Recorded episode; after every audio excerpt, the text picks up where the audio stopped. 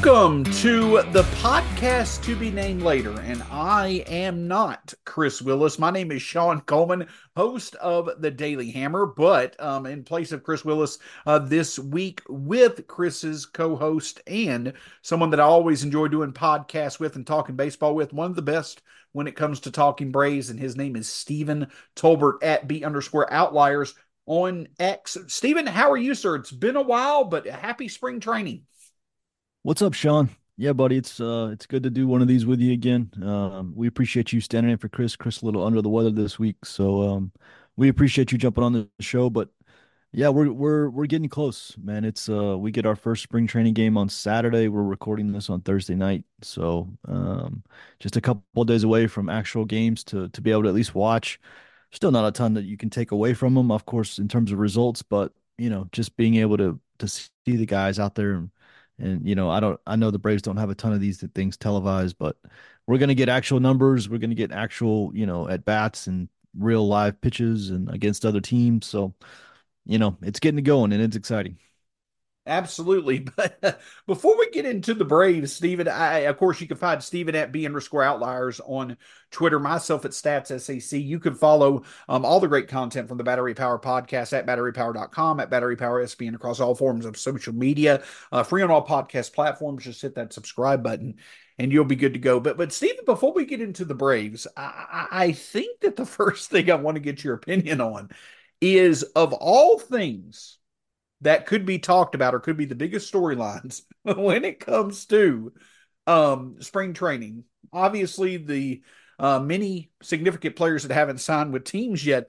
But what about the new uniforms? And I can't help but laugh, Stephen, because with these new uniforms, we've already seen a hint that we, we could have more NSFW images come from these uniforms than anybody bargained for. Um, the the uniforms that these players are wearing now uh, are definitely not getting the best of popular opinion, but uh, that has definitely been a storyline, and it, it's pretty eye opening just how bad some of the uniform setups have been. Yeah, I don't know. I, I don't know how you I don't know how you mass produce like see-through pants and like nobody catches that like there's been all these images online of, of guys taking their kind of beginning of year photos and everybody's pants are just like see-through. And it's like this is like a multi-billion dollar industry right? Like the little league pants that i had when i was eight years old they weren't see-through. Like it's it and anybody that's ever ordered anything off fanatics for people that don't know nike is the contractor that mlb uh, has a deal with for for uniforms, but um, Nike subcontracted its production to Fanatics.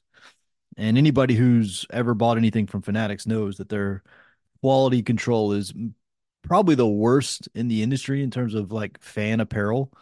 So there's no surprise that the quality of of jerseys that they're putting out for for major league players are are substandard. Um, I I have a feeling that something's going to happen between now and opening day where they get either replacements, they get last year's jerseys, they get someone else to do them. I can't imagine that Major League Baseball and especially the Players Association is going to allow their members to go out onto the field in see-through pants and with jerseys that have you know mixed match piping with you know tiny lettering, tiny number like some of these players are multi-million dollar brands in themselves and like the the PA is not going to let these guys go out in uniforms that are quite frankly embarrassing. So it's going to be interesting to see. I, I think I think another shoe is going to drop. I think something's going to happen um, in spring training, but I, I can't imagine we're going to start opening day with you know a bunch of guys in see-through pants. That's that's tough to imagine. Yeah, and and I joke about it because, like I say, of all things, this is is the big topic but you potentially are setting yourself up for an embarrassing situation. I mean that that's what stands out to me. So, know, not going to spend too much time on this because I'm like you. I think that it gets resolved before opening day, but over the next week or so, like it it you know we we we it definitely could continue to uh um create some moments that are that are less than ideal and pretty embarrassing for Major League Baseball. But but Stephen, you know, you talked about the fact that we don't have much to talk about. And, and, I think that right now, when it comes to the Braves, that's the goal of any major league team when it comes out to starting out the start of spring training, spring camp, what have you. Like, no news is good news. We'll get into, you know, uh, one uh, significant bit of injury news for the Braves here a little bit later on. But in terms of their most significant players at the major league level, know, Stephen, I know Alex Anthopoulos mentioned, you know, we're really not going to mention minor ailments, but there's not really been any concern or, or any mention uh, of anyone when it comes to the Braves having a significant injury. And that is certainly a welcome contrast to last year at this time when we first heard about Kyle Wright. Then we heard about Michael Soroka. But your thoughts on, you know, just the early first few days of spring training, you know, you know, the lack of injury news, which is a good thing, but is anybody else has anything else caught your eye via highlights, via news reports that have come out as the team uh, reported at the first of this week and last week? No, it's it's it's definitely a positive that because this is the time where you hear about injuries, right? As guys ramp up full speed. Um, you know, the Mets just went through this with uh Kodai Senga, who's going to be shut down for pretty much all of spring. Um, the Orioles went just went through it with uh, Kyle Bradish and John Means. So like this is the time of year, you know, as guys get fully ramped up and are, and are throwing live bullets, maybe for the first time all spring, depending on what their program is if if somebody has something, this is when you hear about it. And like you said, this is you know last year when we heard about Kyle Wright, and it essentially put Kyle Wright back for the entire year. I mean, and that's the thing about spring training injuries is that they're always kind of not always, but a lot of times they're kind of shoved aside as, as relatively minor. But when you miss spring training, like that, that just impacts your whole year. Like you're just behind the whole year. And so for the Braves to not have anything yet, obviously you got to knock on wood. Um, you know, Chris Sale, Max Fried, both ramped up fully and haven't reported anything. So that's obviously huge news. Um, you know, you never know with Charlie and his age if if you know eventually Charlie's going to try to ramp up and it's not going to work. You know, that's that's how age works. So, um, but it doesn't appear like it's going to be this year. So, yeah, so far so good, and that's huge because if the Braves can get, get this rotation to opening day, you know, intact then it's one of the best rotations in baseball. But you know, that's what you with this group, that's what you worry about with Chris Sale's injury history, with with Charlie's age, the injury stuff that Max had last year. Like you worry about, you know, health. And so and so far so good. So yeah, knock on wood. But that that's huge for the Braves if they can get this whole rotation to opening day. Absolutely. And, and, you know, you mentioned the three right there Charlie Morton, Max Fried, and especially Chris Sale. You know, those are the guys, Fried, Morton, and uh, Sale, um, you know, whatever you want to put Sale and Morton as, those are the two, three, four guys, you know, in our rotation. And I think that Spencer Strider emerged last year is, in my opinion, being a top five pitcher in baseball. I know, I know that the numbers may not suggest it on the surface, but when you look at the advanced metric, it's pretty clear he he's about as good as it gets. But I think that it is especially significant that, you know, Chris Sale, I'm not sure if he mentioned it or I can't remember who mentioned it, uh, of one of the Braves beat writers, I think did. Now, this seems like the first time he's come through a full off season and and entered spring training with a good bill of health since like 2018. And, and then Charlie Morton coming off his finger injury last year, and of course uh, Max Fried coming off you know nearly four months of missing last year. It has to be a huge boost of confidence for the Braves to see each of them um, health free. And I definitely think that you know the, the good thing about that is is that you don't have to worry about something now that could pop up later. The Braves are likely going to manage it, but health getting off to a good start is such the ideal key for a good Braves spring training. Yeah. And really any team, right? I mean, like every single team in baseball is like one or two injuries away from being in a serious, serious trouble. Like no team has enough pitching. Even healthy, very few teams have enough pitching. And you know, the Braves did what they did last year without Kyle Wright and for most of the year without Max Fried, but they, you know, they did it because they had arguably the greatest offense in the history of you know in the history of the sport, at least in the regular season. So, you know that's what you need when you have half your rotation go down. Most of the time, when you lose, you know, pitchers of that level for that long, you don't have a good season. And like the Mets are about to find out the hard way. Like they just lost their best pitcher for who you know who knows how long. Um, and when that happens, man, it's tough. Like no no no one has enough reserves, you know, in the tank to there's a there's a certain amount of pitching injuries that will wreck any team, and you know yeah, it's just knock on wood, just pray to the baseball gods, you know, just get these guys to opening day healthy. And this team will be one of the best in baseball. I mean, that's I think it's that simple. The, I'm not worried about the offense. My main concern for this team is the rotation and its health. That like if I was to rank all the issues that that could come that could sink the the 2024 Braves, rotation health I think would be probably number 1. I don't I don't really think there's a close second, honestly. So, yeah, get these guys to opening day healthy, and and I'll be happy.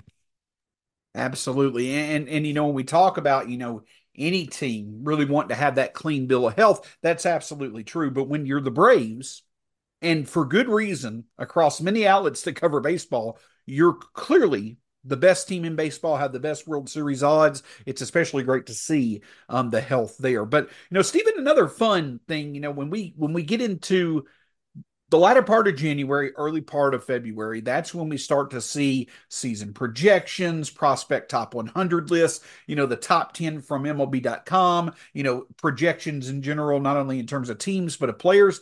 But what also was fun this year, and I think it's happened previously, is the MLB top 100 was released from MLB.com. And I, and I think that it probably doesn't surprise too many that the Braves had more players in the top 100 than any other team in baseball. As a matter of fact, they had nine total players in the top 100.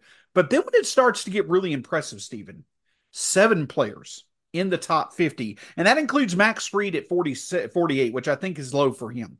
But seven players in the top 50 three player, four in the top 20, three in the top 15. And of course, coming off his historic MVP season, Ronald Acuna Jr. is number one. Stephen, when you kind of look at these rankings, and I'll go through them real quick Marcell Ozuna, 83, uh, Ozzy Albies, 66, getting some retribution for his uh, non second base rankings. Michael Harris 50, Fried, 48, Sean Murphy 47, Spencer Strider 17, Austin Riley 15, Olson 13, Ronald Acuna Jr. 1. The numbers are where they're ranked among major league players. Your thoughts when you looked at that list and where these Braves were ranked? Yeah, I mean, obviously Acuna being one is the thing that stands out the most. Um, you know, I, I think if Shohei was pitching in 2024, I think I would have probably put Acuna two and Shohei one just because, you know, when you pitch at his level and you hit at his level, it's there's really no competing with that. But because Shohei is not going to pitch in 2024 and he's not really going to be in the field, he's he's pretty much just a DH in 2024, then it has to be Acuna has to be one. I mean, you know, in the non-Ohtani division, he was the best player in baseball last year. And, you know, what's crazy about Ronald is is how how many things went against him last year, like in terms of his expected data versus his actual data, and like there's more in the tank, which is you know terrifying. And, and Ronald's 26 and just entering his prime, and yeah, I mean he should be the. I mean, I guess you could make an argument for Mookie, but Ronald's like five years younger than Mookie, and that matters. Um,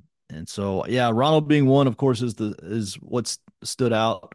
I thought Spencer was a little low at 17. I think Spencer could probably make a case for probably top 12, top 13, but I get, you know, ERA is still a thing that people care about a lot. So, and he didn't have a great season from an ERA perspective. Um, you know, Austin, I think I would probably it's crazy to say. I think I would probably rank Austin ahead of Matt Olson. I I think I think we saw I think we saw the peak of Matt Olson in 2023 and this is a different topic for a different day, but I do think people need to maybe reset some expectations with Olson. Like, you can't expect another like six, seven win season, 55, 54, 55 home run. Like, that's absurd what he did last year. And whereas with Austin, like, Austin's got more in the tank. Like, Austin could legitimately be, I think Austin's the best third baseman in baseball. So, um, yeah, that's out. I think Michael Harris is still underrated if he gets off to a strong start, I think he could put up like a five or six win season this year and be, you know, in the top 20. I think that's how talented he is. Same with Sean Murphy, actually.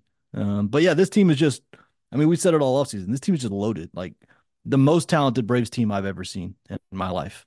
Um, even going back to, you know, the early 90s, like this team has got so much talent.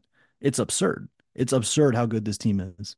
And, you know, it's got to stay healthy, of course, but and the, you know the top 100 just kind of confirmed like they have ungodly amount of talent on this team. Alex has done an incredible job. It doesn't mean anything in in March. Obviously, you got to actually go win the thing, but uh, from a talent perspective, this team is just stacked. Absolutely. And, and, and, you know, we, we talk about other teams that impressed on this list. The Dodgers and Astros, I don't think to a surprise to many, were the teams with the with the second most. The, the, the Astros had seven. The Dodgers had seven, and including three in the top five. Mookie was two, and then uh, uh, Freeman and uh, um, or excuse me, Shohei and then Freeman were four and five. Uh, but yeah, I think this shows the depth that's there for the Braves. And the thing that I'll ask you is this, Stephen, is that you know, we talk about you mentioned Matt Olson, and I agree with you. And it kind of is is one of the things that that frustrates me the most about last year is just how much of a wasted opportunity in the playoffs it was because of just how excellent of a season he was having. But Matt Olson, the advanced metrics show a little bit that there could be a bit of regression. I agree with that. I still think that he probably is one of their two or three best, you know, um, bets to have well above 40 home runs in baseball, and he could do that. But just the overall, you know, hey, reduction in strikeouts, you know, just pure power when he hits the ball, you could see that reduce a little bit. But when you talk about these younger players, can Michael Harris II put together the improvements that he made against left-handers last year over a full campaign? Can Austin Riley potentially be more productive against high velocity? I asked a question about Ronald Acuna Jr. Last year was historic. Age 25 season MVP. The thing that stands out, you mentioned he has more in the tank. Those advanced metrics actually say his expected results were better than his actual results. So he did have a little bit of bad luck. But is there one specific area where you could say if Ronald does this, he could take his game to the next level? If we talk about there being more in the tank, what specifically is it about Ronald that that uh, you you have identified to where he can improve even more, if that if that even makes sense? yeah, I mean, I think the defense is obviously the the area where there's more in the tank. I think, you know, he when he tore his ACL, he tore it playing defense. He tore it going back on a ball in Miami, and I think that's probably part of the game where he's been the most hesitant in terms of trusting the knee is is roaming around the outfield. I think there was definitely times last year where he pulled up on balls that he probably could have gotten to, or he didn't go all out on balls when he was going back. You know, there's still a mental hurdle, I'm sure, playing the outfield with the knee. And, you know, he had like three or four sun balls last year that, you know, they just kill you on the defensive measures because it basically just looks like he dropped a, a, a pop fly. Um, and those just those just absolutely murder your your defensive numbers. So, like if he cleans that stuff up, like you know, if he was he graded out as one of the worst right fielders in baseball, I don't think anybody actually thinks on talent that he's one of the worst right fielders in baseball. So, like you clean that up, like you could easily, you, you know, with the same, you know, for the same money on offense, you could, you know, he could have put up a ten win season or like a 11 or 12 win season. Like that's what I mean by more in the tank. Like he put up an eight win season last year, was the unanimous MVP, but there are like clear areas where, you know, if he cleans cleans it up just a little bit, like on defense, um, you know, the ground ball numbers could be better. You know, he had a, he ran a high ground ball rate for most of the year, uh, but he hit the ball so freaking hard it didn't matter. Uh, you know, he had he led the league in barreled outs. I've mentioned that a couple times on the show which is why his expected numbers were so much higher than his actual numbers because he had a he actually had a, a, bunch of bad luck on barreled barreled baseballs. Like you add all that up, like that eight win season could easily be 10 or 11 or 12.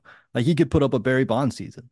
That's that's well within his ability. He could put up a 50-50 season, a 60-60. Like I this is what I'm talking like I don't think people understand. Like every everything we've ever seen from any player ever is on the table with Ronald Acuna Jr. He could he could hit 75 home runs and like there's nothing you've ever seen on a baseball field from any player that isn't in within Ronald's reach if he puts it all together. And that's the exciting part. And that's what I'd be more in the tank. An eight win season is not his peak. Like I, I, I as long as he's healthy, he's going to put up a 10 win season at some point. So it could be next year. Like, you know, that's the exciting part of Ronald. Yeah, I'm not going to sit here and say that he um, is Mike Trout, but in terms of just the all overall offensive package, I mean, I know Trout obviously had significantly better defense up to this point in his career, but offensively, he, he listen, he, he's in that realm, and so it definitely could um, be exciting to see. Again, not saying he's going to be better than Mike Trout, but um, he definitely is a player that that, that you could see, um, you know, put up sustained stretches where he's like that. And Stephen, you know, one last question about the offense. You know, what really stood out last year as to why we saw the MVP campaign from Ronald. The close to MVP campaign for Matt Olson was for Ronald the entire season. It was the the cut down on strikeouts. Um, I believe from mid twenties to the mid teens. You know, the, Matt Olson went from you know above thirty in the first third of the season down. I think for much of the rest of the season below twenty himself what has really stood out is helping these players when they break out like they do under Kevin Seitzer and the Braves is the significant drop in strikeout um, percentage. I think that's the key to letting you know a player such as Jarred Kelenic be able to break out. Do you think that that is going to be sustainable going into this season? Do you think there could be some regression in that area? Or, or, do you feel that we're going to continue to see the Braves as a whole really limit those strikeouts and then that will allow for them to have as many opportunities as possible to put the ball in play to play as hard as they can? Yeah, I don't know. That's going to be interesting to watch, especially with Ronald, because Ronald cut his strikeout rate in half and he did so without sacrificing any power and without sacrificing any walks, which is basically unheard of. Like that's you know I've said this before. That's probably the most impressive part of his season last year was he cut his strikeout rate in half, still hit for just as much power and still drew just as much walks, uh, just as many walks. Like that, that's impossible. Like the only way usually you can cut your strikeout rate in half is if you just become hyper aggressive at the plate, swing at everything on the first pitch, which just kills your walk rate. You know, a lot of times you shorten up to make contact, which kills your power. To to do all three at the same time is just unheard of. And so, like, if he continues that, then he's going to win probably another MVP. Like it, Ronald Acuna Jr. with a 12% strikeout rate is like terrifying. Like, if you're a pitcher, like there, that's terrifying. Like that used to be the only thing that Ronald where you could get Ronald was he, you know, he would go through these stretches of, of a lot of swing and miss, especially on velocity. And if that's gone, if he can just get to everything now, I don't know. I don't know what the hell you do to get him out, quite honestly. So that that's going to be fascinating to watch. Is is is this his new strikeout rate? Like, is he now like a 12, 13% strikeout rate guy? Because if he is, like, he's unstoppable. I mean, he was already close to being unstoppable even as a 24, you know, 25 strikeout rate guy. But at 12 or 13, it's it's bananas. And if that's the new norm, then yeah, this is just the start of what's going to be an incredible run for him.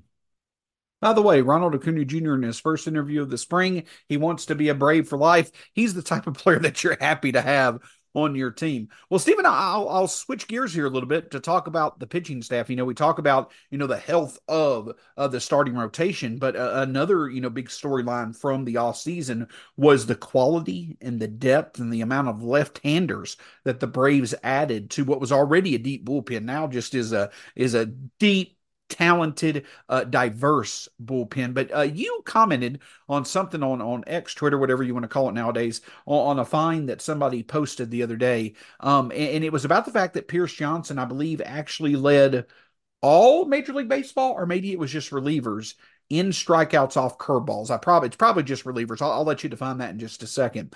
But you know, we talk about the Braves benefiting from the cut down in strikeouts for their offense. It, the Braves have over the past few years, they've definitely continued to um, have better strikeout numbers as a whole. But when you got into the playoffs, it was the Phillies who definitely had the deeper um, assortment or the the deeper um, they had more depth when it came to pitchers who were missing bats in that series against the Braves. This Braves team, if there's one thing about this pitching staff, it seems deeper on its potential to get strikeouts from both sides of the mound. Does that stand out to you as something that improved this offseason? And do you feel that that is one of those things where the Braves said, hey, this is an area where we can improve for the playoffs. Let's go out and get it done. And, and you feel like they were able to accomplish that. The strikeout potential for this pitching staff as a whole definitely seems to be uh, on the upswing. And I think that's something to watch in spring training. Oh, yeah. I mean, it was clear all offseason that one of the, if not the main priority for Alex this offseason was adding stuff, like adding velocity, adding strikeouts, adding you know, wipe out sliders and curveballs. And, you know, I think one thing Alex has taken away from the last two postseasons is the Phillies have built a pitching staff full of just nasty stuff. And that's tough to deal with, you know, even for one of the best offenses in baseball, you know. And if you go back and look at the Braves 2021 World Series run, you know, that World Series run in October was built on pitching. Like they pitched lights out for that postseason run. Like the bullpen went bananas. Like they just didn't give up any runs. Max Fried and Charlie Morton were both on pretty much all for the entire, you know, run. I think in their wins, they averaged like less than three runs allowed per game in their 11 wins for that postseason run. Like, I don't care how good your offense is, you you need really good pitching in, in October because the other team is going to have good pitching and they're going to be able to match up with your offense and they're going to be able to maximize the efficiency of all their you know all of their players and all their pitchers and it's just hard to score runs in, in october. So I, I think the braves were very intentional about adding stuff adding like you know chris sale still got you know quality stuff. Reynaldo lopez is nasty. Aaron bummer can be nasty. Uh, they got a guy from San Diego, uh, Ray Kerr, who's who throws like 98, 99. Um, you know, they get Tyler Matzek back. Uh, you know, they just went, you know, Pierce Johnson, they re-signed him. Joe Jimenez, they re-signed him. Like they went with stuff. They went with strikeouts and curveballs and sliders and high velocity. And, you know, that that was that that wasn't a coincidence. That was all intentional. And I think uh, a result of the last two postseasons against the Phillies, who have built a very similar pitching staff. So uh, yeah, that was clearly from day one of the off season a probably the number one priority for Alex is just adding a tremendous amount of stuff to the the rotation and the bullpen. Support for this show comes from Sylvan Learning. As a parent, you want your child to have every opportunity, but giving them the tools they need to tackle every challenge, that takes a team. Now more than ever, educational support tailored exactly to what your child needs can make all the difference. That's why parents have trusted Sylvan Learning for 45 years as the ultimate teammate in their child's educational journey, instilling in them a love for learning and a passion for reaching the next level. And Sylvan's Insight Assessment can identify gaps in learning and areas that could be of concern for your child. It's a 360 degree view into your child's learning that you can't find anywhere else and helps ensure that your child didn't miss something in school that might put them at a disadvantage in the future. And right now, it's the best price of the year at $29. Go to sylvan29.com to learn more and get your child's assessment for only $29. That's S Y L V A N 29.com. Absolutely, and and that's what I'm excited to see. You know, and obviously, I know that I think it's been discussed a little bit. You don't want to look too far um, into the future. You don't want to look at the postseason and you know just you know devalue the regular season. But I think that again, when it comes to the Braves, World Series or bust is going to be their mantra for years to come. So I think that that definitely is a good characteristic about this team that you hope is set in place by the start of the season. Um, Stephen, going from the majors to the minor leagues, I know that I'm kind of jumping around here a little bit, but we talked the first of the episode about the fact that the Braves have had, you know, some some pretty good luck so far when it comes to health. Knock on wood, as many times as you can. But there was one significant report um, when it came to uh, um, um hitting prospect Dave McCabe, uh, who is one of the better power sources in the Braves system. He was ranked number eight on the battery power um, preseason top 30 for the Braves. He actually had Tommy John surgery. And if I, I believe I'm correct, Stephen, correct me if I'm wrong. I believe he's now out for the season, or at least is going to miss the majority of the season. Now, uh, McCabe himself is probably not someone that was going to be of any type of immediate value to the Braves, but this this does impact, you know, a couple of things. You know, the Braves don't have just a lot of standout prospect depth or quality prospect depth um, at the top of their minor league system, especially with the trade of Vaughn Grissom to the Red Sox for, for Chris Sale. And, and, that could potentially, you know, Dave McCabe, he's an older prospect. So him missing a year is going to be something that could certainly impact his value long term if he were to have a breakout year, that's a potential, you know, good trade piece that you could have used at the trade deadline to go get a, a, a big need or a big addition uh, to your squad. Just your opinion on that. Again, I know McCabe may not even have been in the long term plans of the Braves, but for a team that definitely does not have just a lot of standout quality talent in the upper minor league level when it comes to position players, I think his loss is, is pretty relevant. Oh yeah, I mean, with a with a farm system that's not I think uh, Keith Law just ranked the Braves farm system like 26th in baseball, and you know that's probably about right, quite honestly. Um, but yeah, he was um, for people that don't know, he was a, a, third baseman that was picked. I think he was a fourth round pick in 2022 uh, for the Braves. He was a third baseman. Um, you know, the the thing that hurts him the most, and to be clear, I don't know if he's out for the year. I think because with position players, they can DH and still come. Like I, you know, it's easier to hit um, you know, obviously he can't throw, so he can't play the field. But I, I think there is a chance he can come back as a DH later in the season, um, which would, would obviously help because, like you said, you know, McCabe has hit everywhere he's been. The problem is he's like three or four years older than every you know player he plays against. You know, last year he played in um, he played in low A ball, he played in low A and in high A at 23 years old. And the average player down there is like 18, 19 years old. And so, from an evaluation standpoint, it's tough because when you're playing against guys that much younger than you, like you should dominate. Like that's, and, and he did to his credit, he's hit really well. But this was going to be a big year for him because he was going to finally get to the upper minors at 24. You know, he's going to play against top prospects in double A and, and even like major league caliber players at triple A.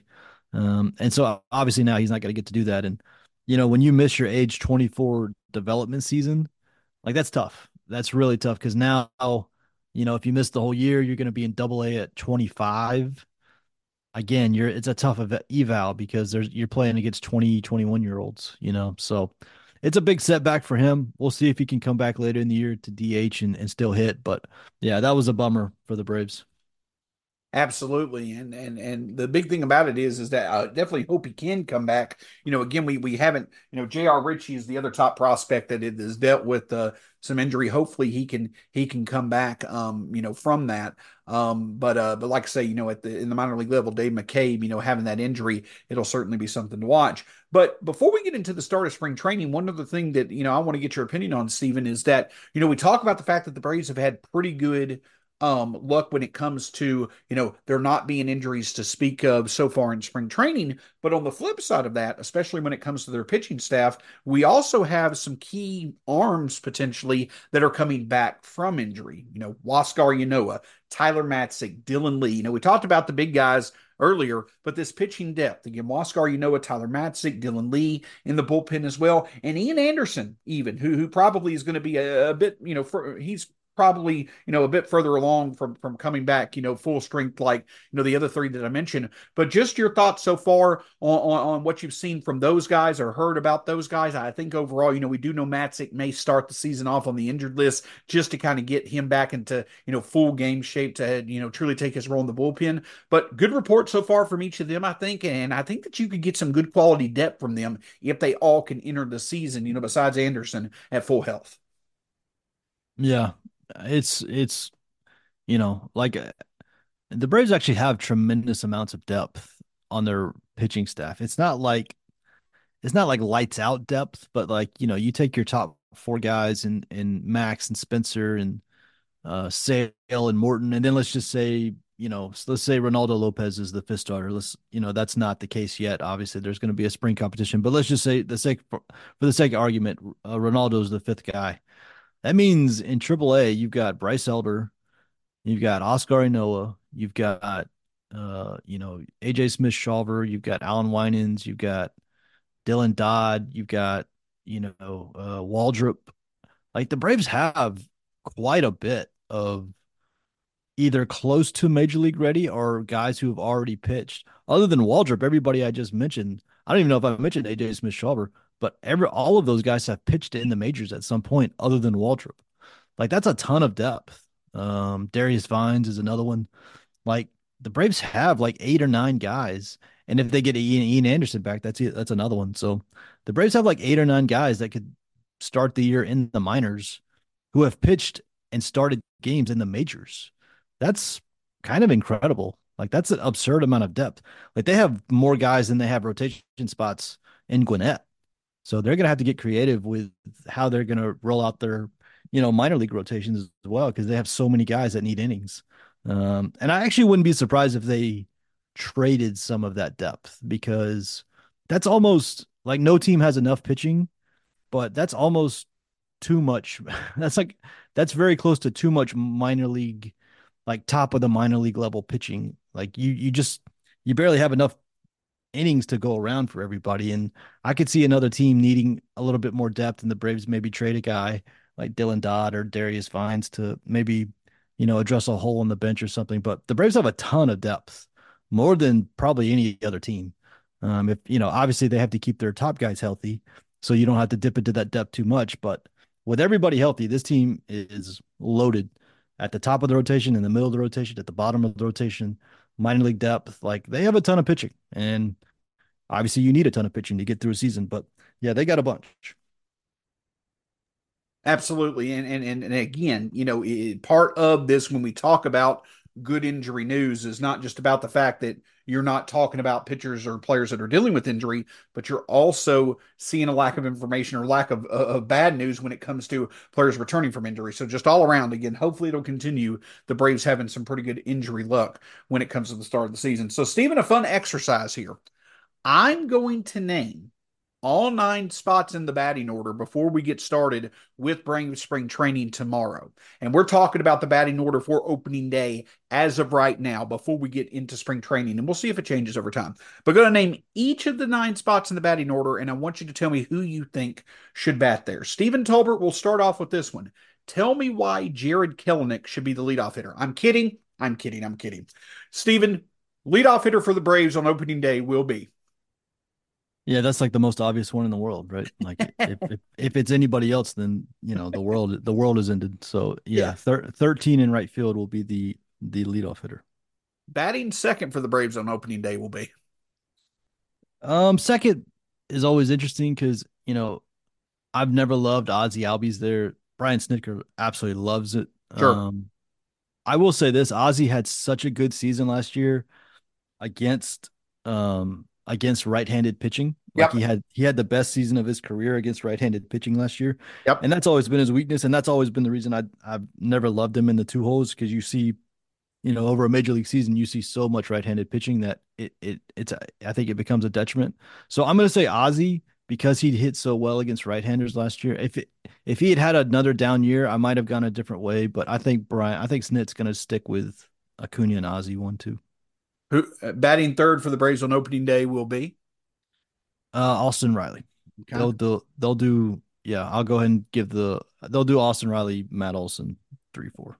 Matt Matt Olson four. If they surprise us and were to put Matt Olson second, would you put Ozzy fourth? Yeah, that's what I would do. I think because he's small, everybody thinks Ozzy is like a top of the order hitter, but his hitting profile is actually way more suited for a run production spot. Yeah. Because he's a high slug, relatively low OBP guy, which is where you usually stick, you know, in the five hole, the six, four, five, six. So his batting profile is actually much more of a run producer than it is a, you know, a setup guy. So I would, I would probably do Olson two, Ozzy four if I was king of the world, but I'm guessing Snit's going to reverse those two. Batting fifth for the Braves on opening day will be. Uh, I'm guessing they go Sean. Well, they could go Marcell if Olson's batting four, then you're going to put a righty five. Probably Marcell because yeah. assuming he has a decent spring, like Sean Murphy, Marcell, you could probably flip a coin, but Marcell had 40 homers last year, so I'm guessing he's going to bat five. Then batting sixth on opening day, whichever one of Olson or, or d'Arnaud is not, eh, whichever one of Olson, or excuse me, Murphy or d'Arnaud is at catcher and Marcell, whichever one's not batting fifth, do they automatically bat sixth? I think so. I think they would go. It depends if you know if if if Snit wants to do like right left right left right left, you could do Michael Harris there. Yeah. Um. You could even do Kelenic there, honestly. Like if yeah. they want to, if they want to keep Michael Harris like near the bottom of the order where they have two kind of leadoff hitters back to back. Um, I'm gonna say, hmm, that's a good one. I'm gonna say five is gonna be our uh, Ozuna. I'm gonna say six is gonna be the catcher spot. So I'm gonna, I'll say opening day will be Sean Murphy. I'm a, we're in complete agreement so far. Batting seventh on opening day for the Braves. This is where it gets interesting. Yeah, so I I've been th- I've, I was thinking about this uh yesterday. Are they going to go Harris, Arcia, Kelenic? Are they going to go Kelenic, Arcia, Harris, Do they want Harris and Acuna batting back to back? Um, I'm gonna say they they will put Kelenic at seven. But if you told me they would put Harris at seven, I would believe that as well. Maybe they want to, you know, take as much pressure off Kelenic as possible. Um, you could probably flip a coin. I'll say Kelenic at seven. Um, and then Arcia at eight and Harris at nine. Yeah, yeah. But I could flip seven and nine pretty easily, and they, you know, they could do that. But I don't know. Having Harris and Acuna bat nine and one is is pretty enticing. Absolutely, and I think that you also want to keep um, Harris and Kelenic away from batting back to back. Yeah, where definitely. Late, where it's a late game situation, you don't want to Yeah. face a left-hander. So, and Arcia is fine uh, to be down there at shortstop. Like Arcia is probably the worst hitter on the team. I Yeah, think yeah. I, I think that's fair to say. So, like, I get the argument that he, he needs to bat ninth, but it's not actually that linear where like you just rank all your hitters one through nine and then bat them in that order. Like le- left, right matters. You know, Snit's going to be very attracted to having Michael Harris and Acuna batting back to back. Um, so I'm I'm my guess is right now they'll go Kelenic, Arcia, Harris seven through nine, but that could change. So then I'll uh, the one last lineup question that I have.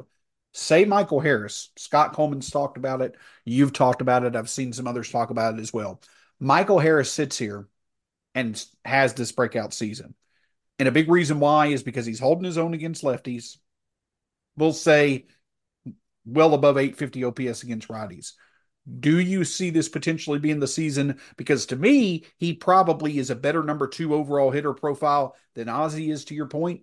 Could you see him making the move? I mean, we've already seen him move him up to three during his rookie year, but could you see him at some point, if he's having a breakout year at the plate, being moved up to that number two spot?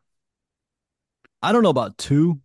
Like two is awfully high. Like it would have to coincide with Ozzy not hitting well. Sure, sure, sure. Um, and even then, I think they might throw Olson in there before they threw Michael Harris in there. sure. But like, I could see him getting bumped up to like six. You Yeah. know, if they if they bat if they bat Ozuna five, yeah. and like I said earlier, if they want a lefty after Ozuna, then yeah, I could see Michael Harris. Like I think Michael, I this is a whole separate conversation. I could probably write an article about this on the site, but I think Michael Harris might be the second best overall player on the team. Oh, wow. That, that Um, that's, that's, yeah.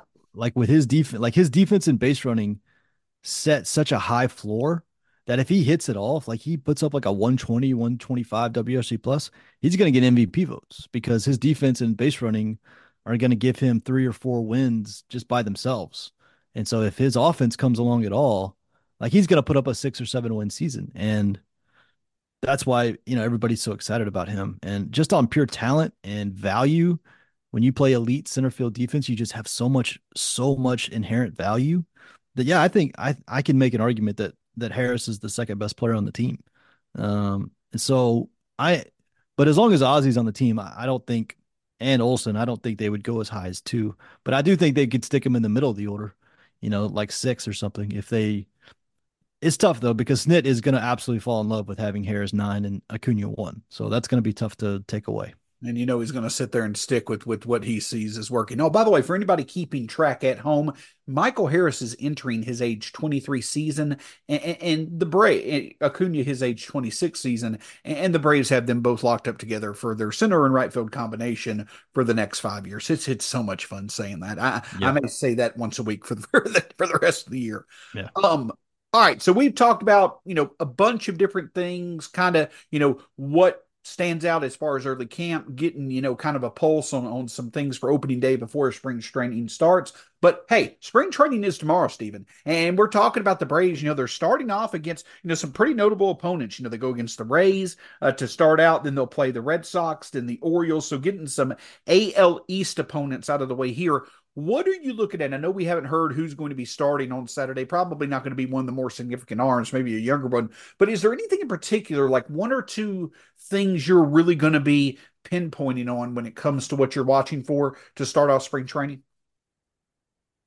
Yeah, the one thing I will say that maybe I haven't said into a mic yet, just to switch it up. Obviously, everybody's going to say the fifth starter spot and you know how the relievers look and how Chris Sale looks, like all that stuff is obvious. The one thing that I'll say is and I'm a little surprised. I thought the Braves might bring in some shortstop competition for Arcia just because he had that rough second half. And, you know, by pedigree, he's probably more of a bench piece than a starter. Like he had a really solid year last year, but, you know, how much can you count on that again for 2024? So I'm going to be interested to see what he looks like in spring. Like, does he, does the second half he had in the postseason he had, does it have any lingering effects? If it does, you know, do the Braves look at maybe bringing somebody in at least as a backup? You know, they they really don't have like if Arcia struggles, they don't really have a ton. Like they traded Vaughn Grissom away, they traded Braden Shewmake away. Like they don't have a ton in the minors um, at shortstop, so at least that are not major league ready. So shortstop is is always going to be interesting to me because I don't think I've said this before. I don't think Arcia is a long term option. I don't think anybody thinks that. I don't even if I I don't even think Arcia thinks that. Um, and so like if he struggles, you know, if he goes back to hitting kind of like a bench piece, um, if the range starts to go away with age, which which happens to everybody, like what do they do? Like where do they go from there? You know, I know you've talked about Willie Adames and and the Brewers, and you know they've already traded Corbin Burnes. Would they be willing to maybe move him? I don't know. Uh, but shortstop is always going to until we get a long term piece, like a very clear long term piece in in that spot. I'm always going to have kind of one eye on shortstop because it's it's just an it's such a crucial role in the team, um, and the Braves don't have a clear long term answer there, and so um, I would say maybe a little outside of the box. That would be my kind of thing. I'm probably going to watch.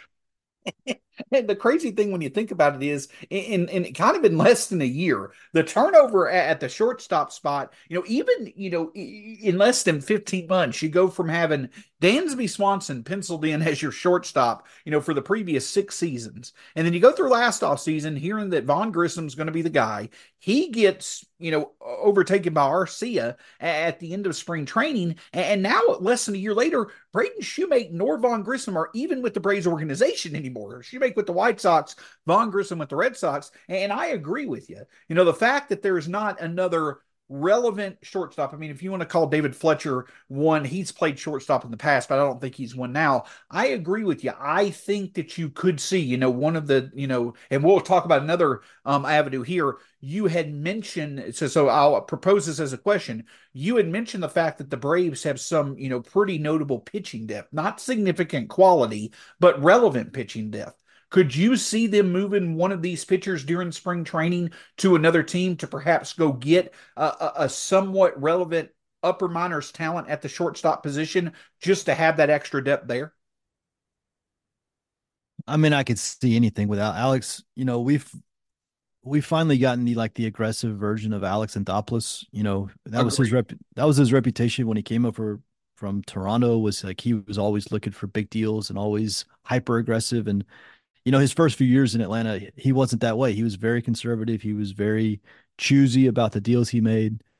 Um, and then in the last like 24 months, really since Acuna went down in 2021 and he had to remake the entire outfield at the deadline, like since that point, we've seen like the the wheeler and dealer Alex Anthopoulos. Like I don't know, he made so many trades this offseason. I couldn't even keep track of, of everything he did and a lot of them were minor, so they didn't get a lot of headlines. But he like he moved a ton of money around, a, a ton of players around. So there's nothing that would surprise me with Alex. Like if if Arcia struggled, if there was a guy on another team that maybe needed some pitching depth, and the Braves, you know, wanted to include, I don't know, Darius Vines or Winans or or Elder even, uh, it wouldn't stun me. Like at some point, the Braves have to address long term shortstop. Like I think everybody agrees with even people, even the most hardcore Orlando Arcia fans, I think would agree that he's not a long term answer. Um, he's paid like a bench piece because that's kind of what he is. Like he he fills a role for the Braves because the Braves have so much talent in their in their uh, starting lineup that they don't need a an elite shortstop. But at some point, you do have to like answer that question long term. So, yeah, it wouldn't surprise me at all. I mean, I I do think maybe fans don't realize how how much pitching depth the Braves have at the upper minors, like seven, eight, nine guys who've already pitched at or in the majors at some point. Like that's a ton. Um, so I could definitely see something like that. I, I, wouldn't be surprised if they didn't do it, you know. Um, it's hard. It's always harder to make a, make a trade than it is to not make a trade. But yeah, shortstop is is always going to be something I have my eye on. It's just a, a fascinating position right now for the Braves. Agreed. And, and, and the one last question as we enter spring training, I definitely think that you know the, the the part of the lineup, the person in the lineup that that people are going to have their most eyes on to see, you know, hey, can this guy deliver on his promise? Since we've seen so many guys already in the lineup in, in the Braves lineup do that, will be Jarred Kelenic. And, you know, all the right things have been said by Alex Anthopoulos and Brian Snitker so far, you know, this off season going into spring training. They believe that Kelenic can be an everyday player. They seem to believe, you know, what led to Kelenic's two month breakout last year was the fact that he had nearly an 800 OPS against left handed pitching. That's the part of his, you know, approach at the plate that really helped out.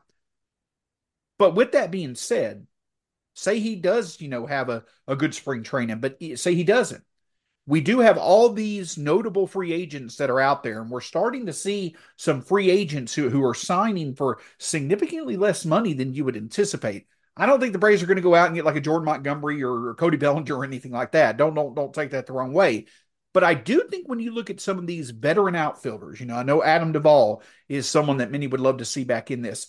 We've got Jordan Luplow. We we we we, we traded for I believe a JT JP uh, Gonzalez Rodriguez uh, JP Martinez from Texas. I know Alex Anthopoulos talked about speed being an option on the bench when it comes to an outfielder, but could the Braves potentially just see a, a deal they can't pass up with a veteran right-handed option fall into their lap? Do you see the fact that with so many quality players out there in free agency, the Braves could find a cheap enough deal to add a relevant piece to their outfield depth at some point in spring training?